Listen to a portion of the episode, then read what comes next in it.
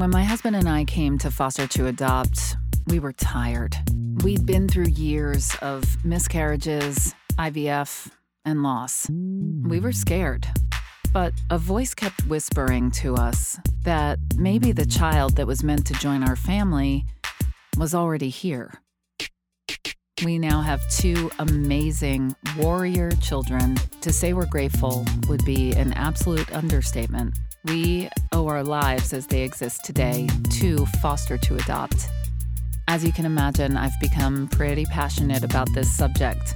And now I want to share our story with you and the stories of others who've built their family in this way. Join me for season one of the Foster to Forever podcast, meant to be stories of non traditional families born through foster to adopt.